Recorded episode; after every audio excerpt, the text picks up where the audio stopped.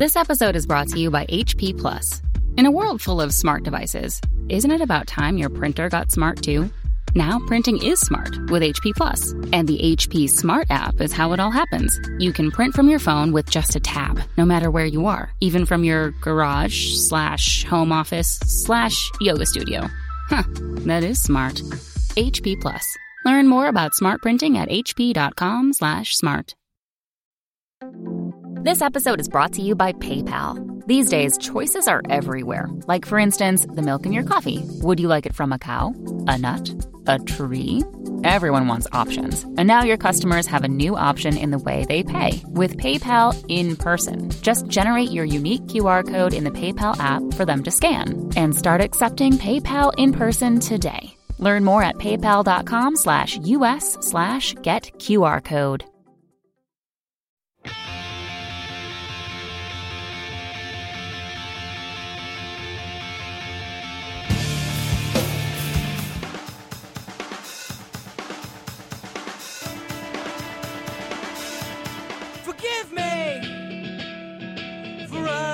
To find the one thing I have to do.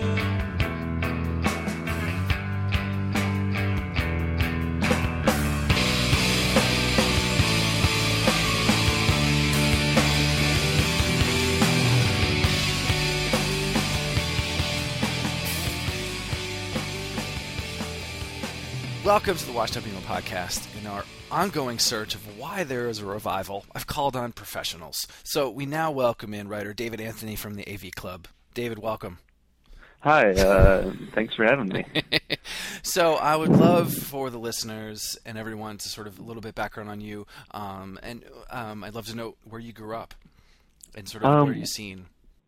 Yeah, well, I grew up. Uh, I'm originally from Northwest Indiana, uh, a city called Hammond. It's just next door to Gary, and that's kind of where I grew up and uh, cut my teeth, so to speak. Um, I was really lucky in the sense of uh, having a family that was really into music. So when I started getting into stuff and stuff, um, you know, more punk stuff, hardcore stuff, metal, they were really, really supportive. Um, my mom would drive me to shows at Fireside and like stand in the back of the room as I like was really excited. No as a little way. kid about shows. Yeah, she was uh really instrumental in like just getting me out there and like uh even taking me to bigger shows like, you know, going to see bands play at the Metro and all that. So she was always really supportive of uh allowing me to like kind of chase whatever I was interested in and that was that was a huge thing um for me and just being able to do that. Like we weren't very far from Chicago like 45 minute drive and a short train ride. So uh when I got to high school I was just like me and my friends were driving up all the time going to house shows uh doing this that and the other and doing What what, years was do, this? I guess. Um I'm a bit younger than most uh but when I was I would say the first show I remember seeing that like got me interested and like got me really over the moon about music was I saw Alkaline Trio in like 1998, um, which would have made me eight years old at the time. Uh, so Wait, you yeah, went and saw a show when you were eight, yeah, um, and your mom brought you, and your mom brought you. Yes. Amazing. Yes, she did. Uh, so like, I, to give you to back up a bit, um, I was uh, like my mom was really into like Bruce Springsteen and Tom Petty and that kind of you know Americana, you know rock kind of stuff, which I've now grown a huge appreciation for. One of my uncles was really into like early proto metal, like Black Sabbath. Uh, budgie, gong, really weird psychedelic stuff. And then my other uncle was into, I guess you would say, early punk rock. Like he really liked the Ramones, the Clash, Social Distortion.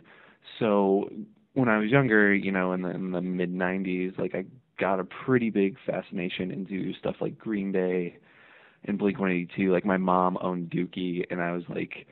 And I was like four years old, and she would drive around, and that would be on. So like, I, punk rock just seemed natural to me. Like there was an energy and excitement to it. Um, so then like when I started getting into punk rock, uh you can use air quotes around that. Um like I remember my uncle being like, "Oh, like well, here's the first Clash record and here's the first Ramones record." And like after that, it was just like off. Like I uh just kind of like started trying to find stuff like that, um going to local record stores and uh, as luck would have it, I kind of happened myself into like an early-ish Alkaline Trio show, and uh, like got really taken with them. Um, it was the first band I saw like play like on like a really you know hastily put together stage, and it kind of made me realize like oh like there's something else here, and like this is something we can all do.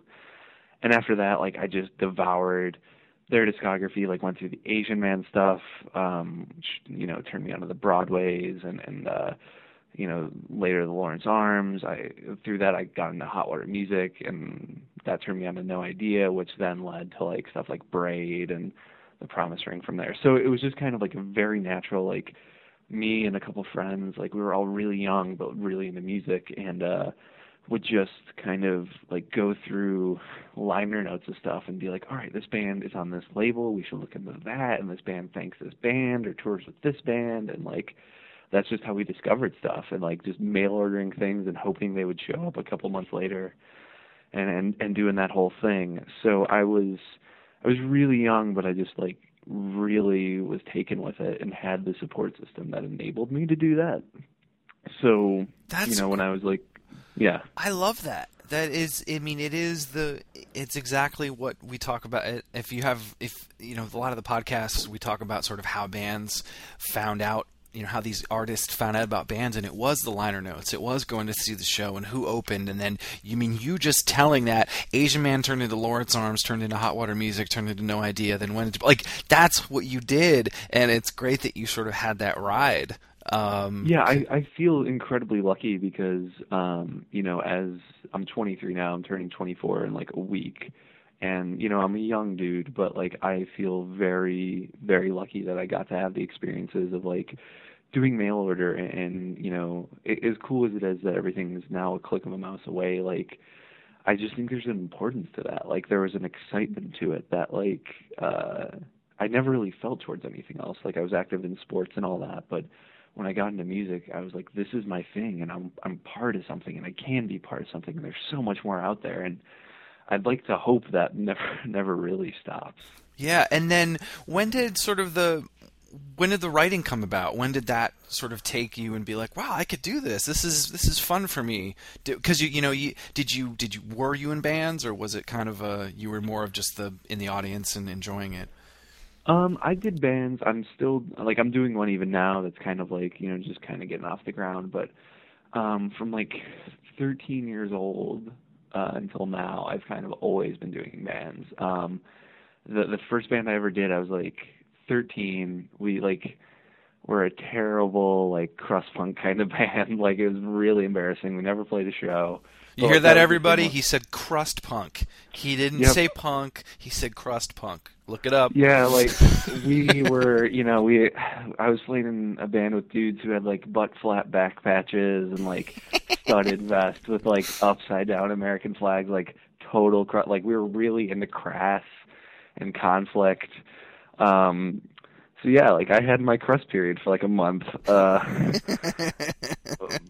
so thanks for that against me. Um and uh like after that like um when I was 15, I did my first real band, which was my stepbrother played drums, and like my best friend since the first grade played bass, and we were just like, let's just try and do this. And for like a couple of years, uh, we'd play shows here and there, just like wrote terrible songs at the time, but like that was the that was the opening point where it's like, all right, like um I can do this, and, and immediately after that, like fell in with some of my older friends and. uh started playing and still do now. Um, nothing super actively, but I I had the realization in high school that like I loved music and it's what I wanted to do, but I never felt comfortable like playing in shitty punk bands like to be able to make that a career and I didn't really want to. Like something about it felt weird to me. Call it like DIY kid guilt or whatever you want to call it. but I just I was just like I would never feel comfortable being like oh I have to like go play a show or like write a song to pay rent you know? Um so I always enjoyed writing and I got really into it in in you know I would say around 2000 2001 when I discovered Punk Planet and that was really uh huge for me. Um seeing something where it's like this is involved and writing about the community that I care about by people who are part of that community and care about it. And like this seems really interesting. And i just kind of from there was like well maybe that's how i can do it. Maybe like i can be part of this and and still be active but in a slightly different way. And, and that's kind of where that took from. And i just in high school uh would would write as much as i could um like was always taking you know, kind of like AP English kind of stuff because like that's what I was focused on. It's like this is what I want to do and I want to see if I can do it. And like freelanced a lot, did a bunch of writing for free for a ton of places, and then in uh, summer of 2011, I interned for AV Local at the time, and continued to freelance. Got brought on part time, got brought on full time, and uh, now I'm here. So that's, That's- Uh, a long yet slightly abridged version. No, but the, you're tw- you're 23, almost 24, and you had a a a path that a 35 year old did. So for you Yeah. to still do that, you're definitely the last one. I don't think there's anybody after you um, that's going to have that. You know, you weren't. It it just uh, the way that you told those things. I mean, that's how I found out about music. It was you ordered from the Rev catalog or you ordered from Very Distro, and you hoped that the record was good. You hoped that you Yeah. whatever you picked based on the cover or it was referenced by another band, you hoped that that thing was good. And that that's yeah, great. like I have such fond memories of like uh like concealing cash in an envelope and sending it to Asian Man and, like to, to get like the Broadway's Broken Star and I think it was maybe I'll Catch Fire and like the first Alkaline Trio shirt I ever bought and like waiting three months and it came and I was like, This is the best day ever. Like this thing actually showed up. I thought I was just gone like I thought that like twenty dollars was gone and and that was an amazing feeling and like I remember just you know mail ordering seven inches um from no idea like like trying to get everything Hot Water Music did because they were so prolific at the time um So this is and- interesting. and yeah just doing that Yeah, this is interesting too because of your age and again the the you know what you were sort of into. And this kind of turns into why we are we're sort of talking is about sort of the emo revival sort of happening now. But what about that if this was, you know, the mid 2000s and, you know, the hair metal phase was happening?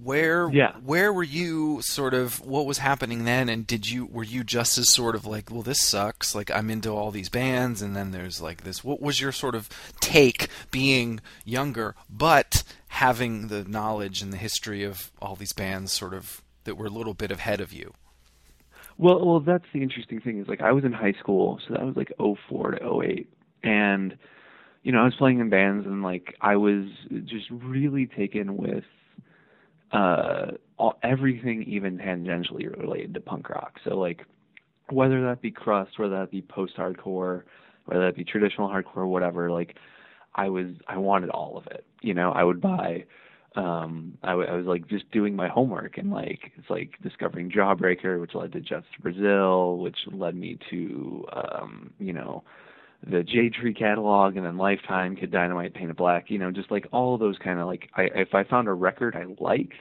I had to know every I had to own the entire discography. Like I just had to you sound like and me I had, yeah, like I just had that obsessiveness, and like, and it's like, oh, well, this dude was also in this band, so I have to hear that band. I have to hear all their records, and like, it was just historical, kind of. Um, it was hyper nerdy, um, and that, that's just how I was, and still kind of am. But to answer your question, around that time, a lot of what was big, you know, like I was coming of age, I guess you'd say, like during the emo boom.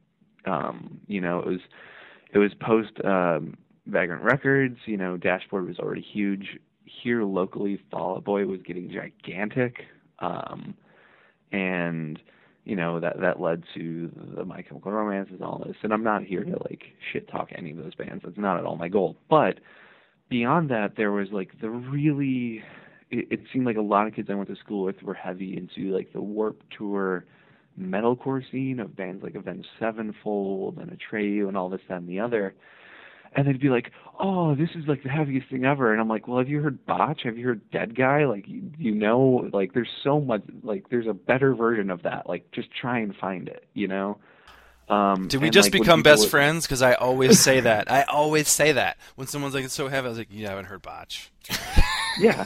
I was like, well, you haven't heard We Are the Romans, so I don't know how to talk to you. um, but yeah, like it, it was just that across the board, and it was super elitist. But like a, a great example is in high school is that uh, when Fall Out Boy was gigantic, they had that song uh, Grand Theft Autumn, and you know, like all these kids were like way into it and singing it. I'm like, well, have you heard Braid? Like that was the name of their label. Like that's where they took that from. And like Braid, like Frame and Canvas is amazing. You know, I was just, that's where I was. And it, it wasn't me trying to be like pretentious know-all kid, which is maybe how I come off in the story. But it was just like, I like I didn't understand why other people didn't want to do what I was doing. They I didn't did understand why because kids, you saw the whole history of it. You saw why Fall Out Boy was naming it because of Braid. Like you should listen to Braid, but they were only concerned about that one band. yeah, and like that's fine, and, I, and I, I'm more accepting of it now than I was then, where I was very much like, guys, like there's so much like, if you like this, you would love this band. You know, Yeah. it's like, it's like how have you never heard Small Brown Bike? Like this is incredible, and yeah, like so. You know, uh, there was some disconnect there, and luckily, like as I was coming out of high school, um, like I met a, a, a stretch of some of my really best friends who were all about a decade older than me. So like, they were all people who, to me, it felt like they got it. Like, I didn't have to tell them about braid. I didn't have to tell them about botch. Like, these were just the conversations we were having and and you know they got to see those bands when like I had no idea who they were. And I I learned a ton from them you know getting turned on to just uh you know anything and everything. And like there were people who had a similar appreciation of like 80s hardcore and then shit like Nick Cave. So like wherever you fall on the spectrum it's like they could show me something else. And that was really helpful and just it, it cemented in my mind that like this isn't just going to be a phase for me. Like these people are still active and still doing it and still excited and like I can be that. I just need to not I just need to actually make the attempt at it. Yeah. And, and that's kind of where it went. That's great. I love that. I, it, it, for you to be able to have that experience, I thought I was like the last one, or people that were a little bit younger than me. You know, I've met a couple people that have come to the DJ night in New York City, and they're younger, and their knowledge of what had happened like blows me away. I mean, they ask for Rainer Maria, or they ask for, you know, these sort of hardcore bands, or they're into Cave In, and it's just great that they went and dug and found those things. So that it's it's great to hear that that sort of, you know, was something that you just wanted to keep doing, even through when you were supposed to be listening to, you know, those bands in the mid mid two thousands that you know were supposedly what was happening in punk rock in quotes. Yeah. Yeah, exactly. and like I, I feel very lucky that like in my record collection, like there's I would say very little of that. Like it, it all that stuff I was just uh, there's no way to say this and not come off like a dick, but like I just felt like I was on a different path or, or or different whatever that like was like I would hear those things and like it already just kind of felt cheesy to me and and felt disingenuous and like it wasn't a conscious effort of like oh I'm gonna be cool music guy. It was just like this just doesn't appeal to me. And, and I'm not gonna pretend it does. Like I'm gonna tell you why I think Forever and Counting is the best record ever made and just you're gonna have to deal with that Yeah. you have no clue what that means or what. I love that. Um, I think that brings up, you know,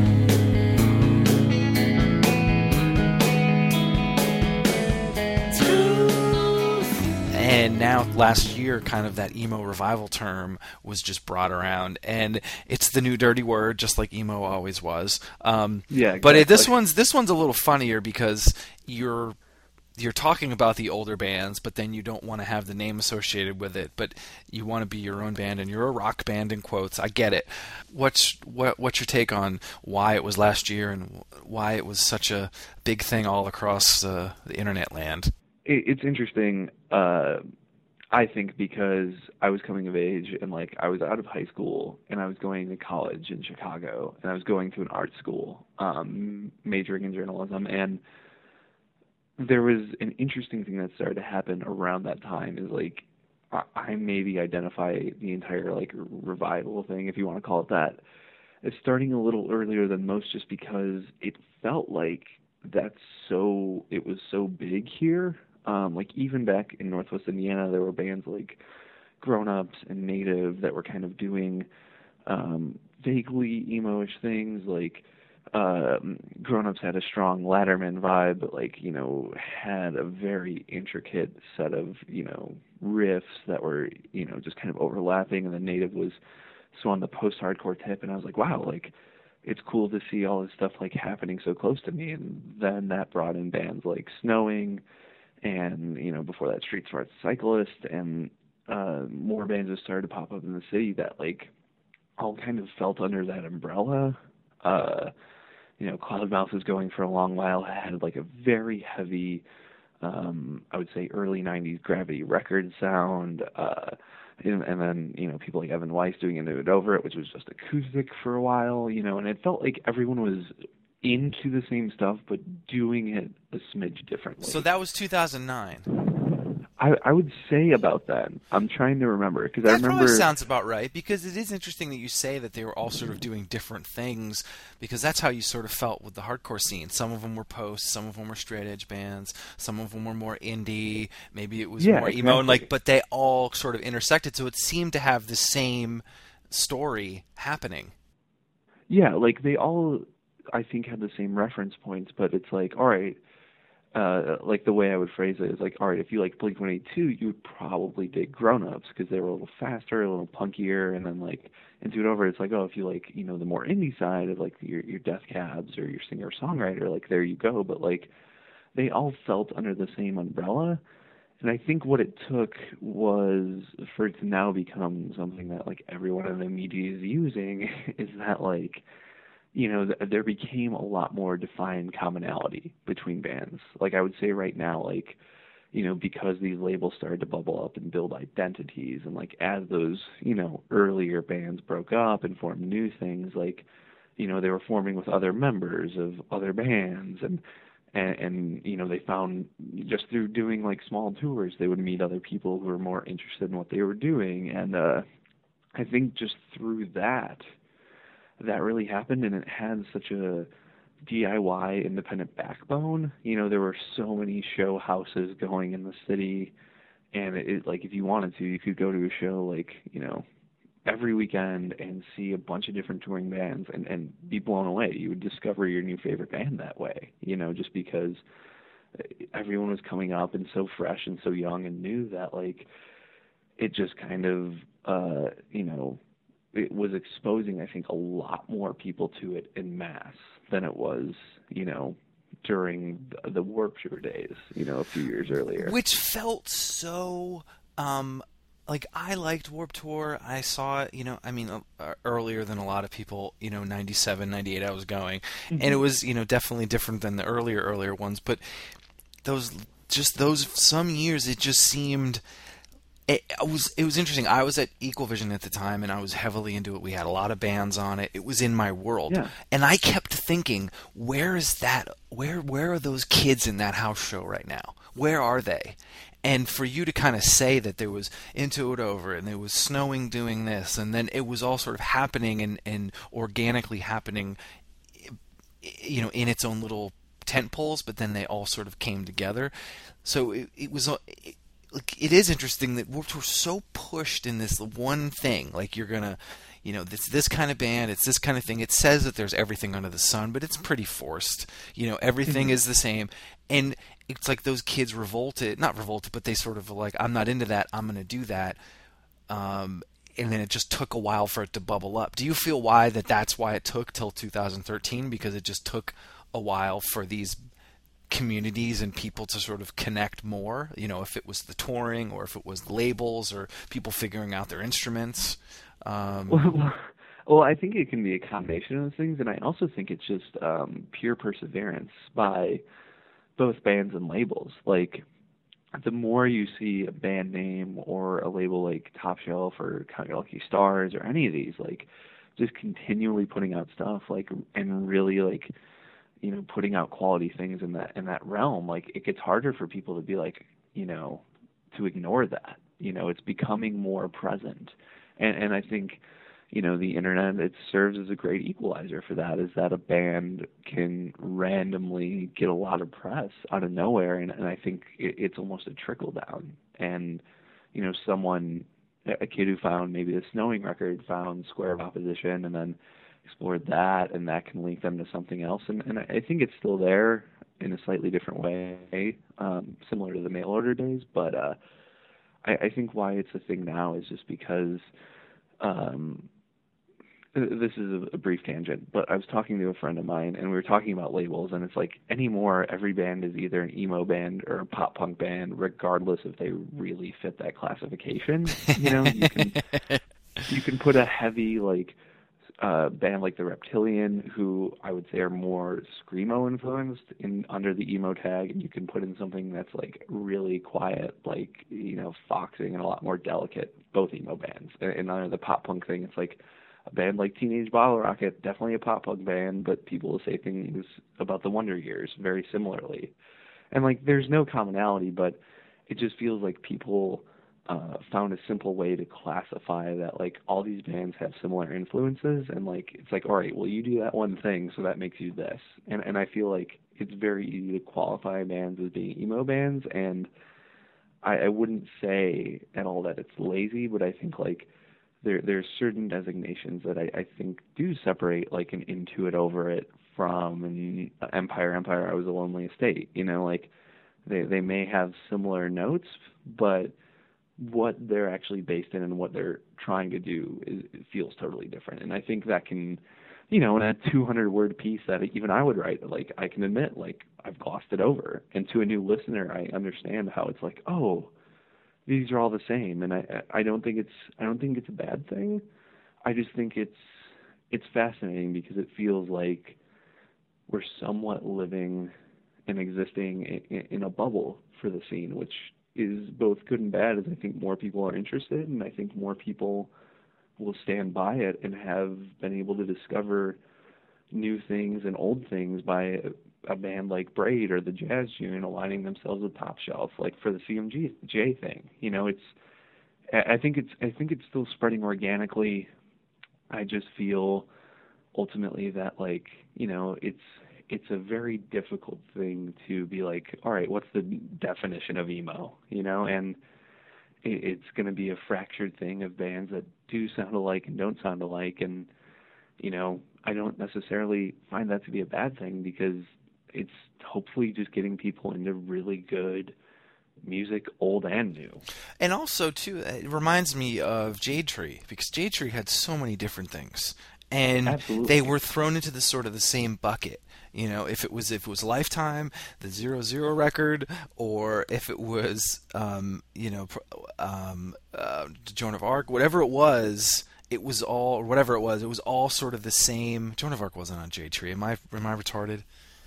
I I'm retarded. No, yeah, they're polyvinyl. It was polyvinyl. Why But- am I thinking Joan of Arc? Captain, well, the Captain Jazz stuff came out. The Yeah, the Cap- collection came out in Jade Tree. But then yeah, so like that being that, but then also having you know Lifetime, which was like a punk band, and so but it all was under the same umbrella, and so. Yeah. That's I think that's sort of the top shelf for Count Your Lucky Stars. It's like it's all under the same umbrella, and people are sort of intersecting between each of the types of bands, and it might fall under that word, but it's it's almost like I I would feel bad just like if it's an Equal Vision record label or a, a hardcore label, every record they put out is hardcore. They're they're not. So I Yeah. hope I hope Top Shelf doesn't get to that point where oh well it's just going to be oh well that's just an emo record, even though they could be releasing a you know a record that's you know something completely different.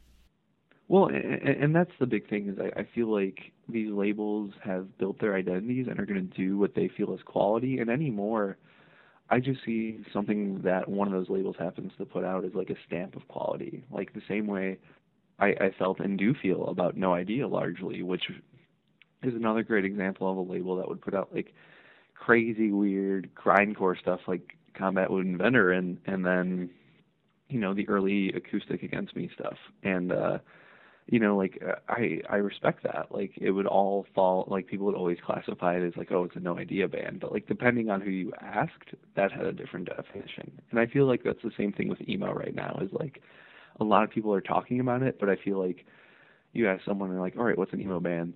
They might list three or four different bands than you would, and, and and but I think that's that's inherently good. I think it means it's a living, breathing, changing thing. Like for a label like Top Shelf to put out, you know, the the toe records on vinyl, which are like amazingly beautiful music that I think anyone who's into I mean, post rock or things like Mogwai would love.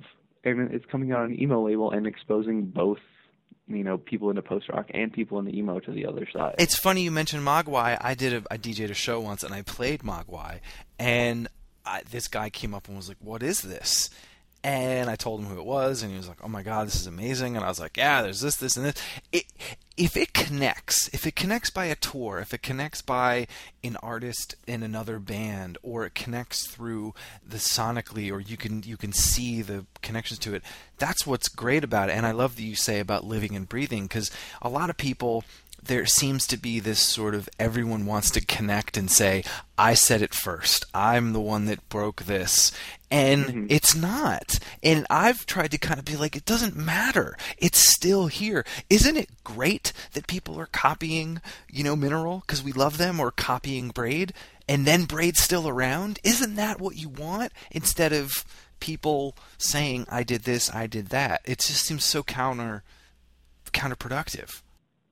Well, I think one of the biggest things is is exactly what you said, and I think it's it, it's really great. But I think it also, you know, Braid reactivates and like is putting out new music and put out, putting out a new full length and like, you know, it, it's not like something like the Pixies where these bands are getting back together and like, you know, getting a paycheck. I guess like you could argue that in some cases, but like these bands are getting back into it and realizing like, oh, like we have a scene again and like we can play with new bands and old bands and like everyone's excited about it. Like we want to do new music. Like braid's doing that. There's a new owls record. Like it doesn't yeah like it all doesn't feel like you know it's just like oh well we're going to do this and you know make some money and call it a day. It's like no we're going to do this because this is exciting again. And uh uh, that's my whole thing is is it feels exciting again. Exactly. If I if I could close my eyes, and I've and I've told Kevin from Top Shelf this, I said if I closed my eyes and you didn't tell me what year it was, and you and I just started talking about bands, I would think it was '98. Um, yeah. And that to me feels like the the goal of the whole idea of like washed up emo and everything kind of worked. And it, I didn't. I had maybe a small, small, small part of it, but the the the music came through. I was so worried that the mid 2000s they were going to forget about Elliott, forget about you know Jazz June, forget about these bands, and to see it continue said to me that that music had a lot more to it than we might have known at the time. Yeah, and it's it's just one of those things to listen to a lot of records from that era and just you know they still pull something out of me and they still feel so fresh and and, and in some cases very ahead of their time. Like it, it it doesn't feel because none of those bands were trying to be one another. They were just doing their own thing and finding their voice and finding commonality against other groups of people who just wanted to do their own thing. And uh I, I think that's really what it's you know putting across here is that you can be a band who writes incredibly short, you know, like minute long, super intricate songs in the way of like a band like I Kill, I Kill Giants was, or you can be really verbose, writing really long nine minute, you know, ambient interludes, and and people won't bat an eye at it. And I think it's to me, it feels really good to see a group of people, old and new, both excited and both willing to like try new things and do new thing, do new things, and I really just hope that doesn't go away anytime soon.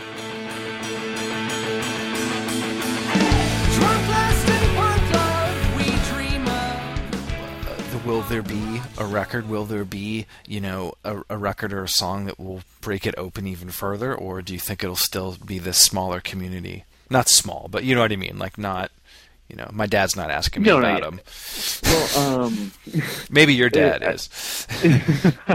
well, I mean that's a tough question to ask because I feel like there's always going to be new people coming to it, and there might always be people who, for them, this was just like a momentary thing, and that's fine. Like, you know, no judgment. Like, if you were here for a year doing the house show thing and fell out of it, you know, I'm glad you were here. Um, but ultimately I feel like it's it's going to continue to expand. Like I think these bands, um, you know, that are doing well are going to continue to grow, and it, or at least I very much hope they do. Like I want bands who I like or love to be able to continue to do this thing. Like, and and I hope they continue to um, push the envelope for themselves and, and for the scene and, and and see where it takes us. And as far as young bands, like I think they'll always they'll always be around. They'll always be always be forming, and they'll always be breaking up before anyone can even hear of them. And then everyone will just pass around a demo tape and talk about, oh, did you ever hear of that band who played two shows in their basement to five people and are now hollowed ground for everybody? Like, I think both those things will continue to happen, and there is beauty and necessity in both sides of it.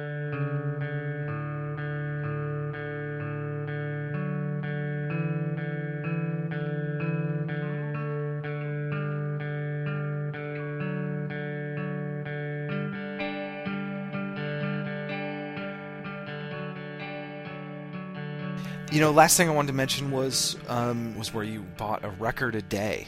Um, and if people haven't checked this out, go um, search this out from um, David's um, uh, uh, writings online. An amazing, amazing um, thing. you know, I'd love. Where'd you get the idea, and uh, how did you? Uh, where's your bank account? How much of it was free? uh, Well, one, thanks for the kind words, and obviously uh, addressing my status as an obvious baller. Um, but if only that were true. Uh, well, essentially, what happened is at the end of 2012, like I found myself in a little bit of a funk personally, um, and was at a show with some friends and realized just how much I still loved doing all this and how much I actually loved music and how important it was to me. And kind of had the revelation like, you know, if a 12 year old, 11 year old version of myself could see me now, he'd be like, dude, why are you bummed out? Like, you're living your dream. You know, you're getting to write.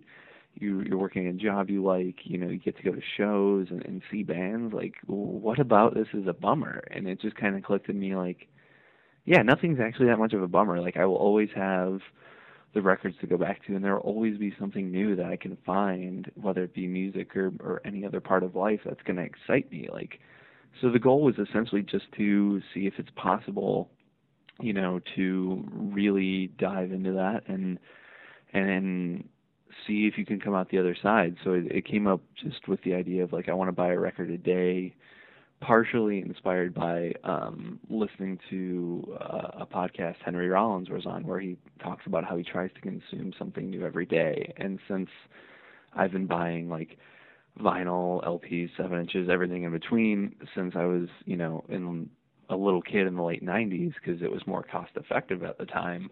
I was like, that's how I want to do it. Like, I want to be able to go into a record store and like look at cover art or, or pull out a record and be like, oh, I know this label or I've heard of this band and it's used and it's two dollars and I just uh, I'm gonna try it like and just see what happens and, and not and actually have to spend time with them like have to listen to everyone before I would file it away or consider it owned. Like I wanted to know the inner workings of like weird obscure punk hardcore emo seven inches and like what deep cuts on a Hall and Oates record sounded like and I was able to luckily get a lot from both of them. Like there were some things I got that admittedly were not amazing, but it's like, well, I've never actually heard Taylor Swift, and this record's used for five dollars. Maybe I should buy a Taylor Swift record.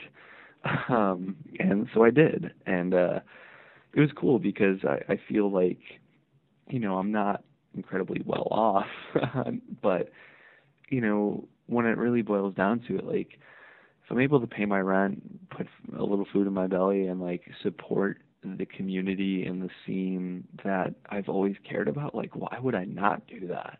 Like there there never appeared a time where I was like, there's no good reason not to be doing this because like in certain cases I get to buy my friends records and like support my friends and really love this album. And and you know that's worth five or ten dollars. And and thankfully in, in this community there can still be you know ten dollar lps um, so yeah, I mean, it was just it was a crazy undertaking. And then kind of at the end of the year, I pitched it to some of the people here at AV, and I was like, hey, I kind of did this thing quietly. It was just for me, but I feel like I could maybe write something a little interesting about it. And um, you know, they they gave me the go ahead and were really really receptive and helpful. And uh, you know, I was really I was absolutely just floored by the feedback people gave me of you know bands and labels tweeting about it or posting on Facebook or, or sending me emails because that was not at all the goal. And, and and to see that like man like these people who I was excited about their music are just as excited about like you know this community and what goes on in it like that that felt incredibly refreshing. Yeah i love i mean it was really this it, it, was like the bands being like, "Wow, you were doing this out of uh, just doing it on your own, and you got our record." So like they almost felt like touched that you were flipping through and saw theirs and picked it out. When you know most people are just okay, Bandcamp, Spotify, done. Yeah, and and don't get me wrong, I do I do that for sure. But like I wanted to. uh It was crazy to see bands who like it's like I bought one of their records like you know, they have one seven inch and I bought it and they would be like, Oh, this is so amazing. And I'm like, You guys did the work. Like I'm just I'm just happy to have like been able to be a part of it, you know, and and I don't know, it's just it was it was nice to like approach music in the way of like as as great as something like Spotify Spotify or Rdio or Bandcamp is are whatever, like they're great resources and they'd be great places to be like you know, kind of get a feel for something, but there was just something very special about like, you know, buying a record that I found randomly or like seeing a band at a show and like taking a chance on their recorded material and like going home, putting it on and just being truly present with it, letting it take me wherever it was going to take me, getting to look through the artwork, read the lyrics and and pay as much attention to the presentation they were trying to give me as the actual sounds, like trying to get a, a, an entire look of something, which I feel is so often overlooked anymore. So yeah, um, if I guess I would tell every listener to do it if they have a spare four grand just sitting around. I like that.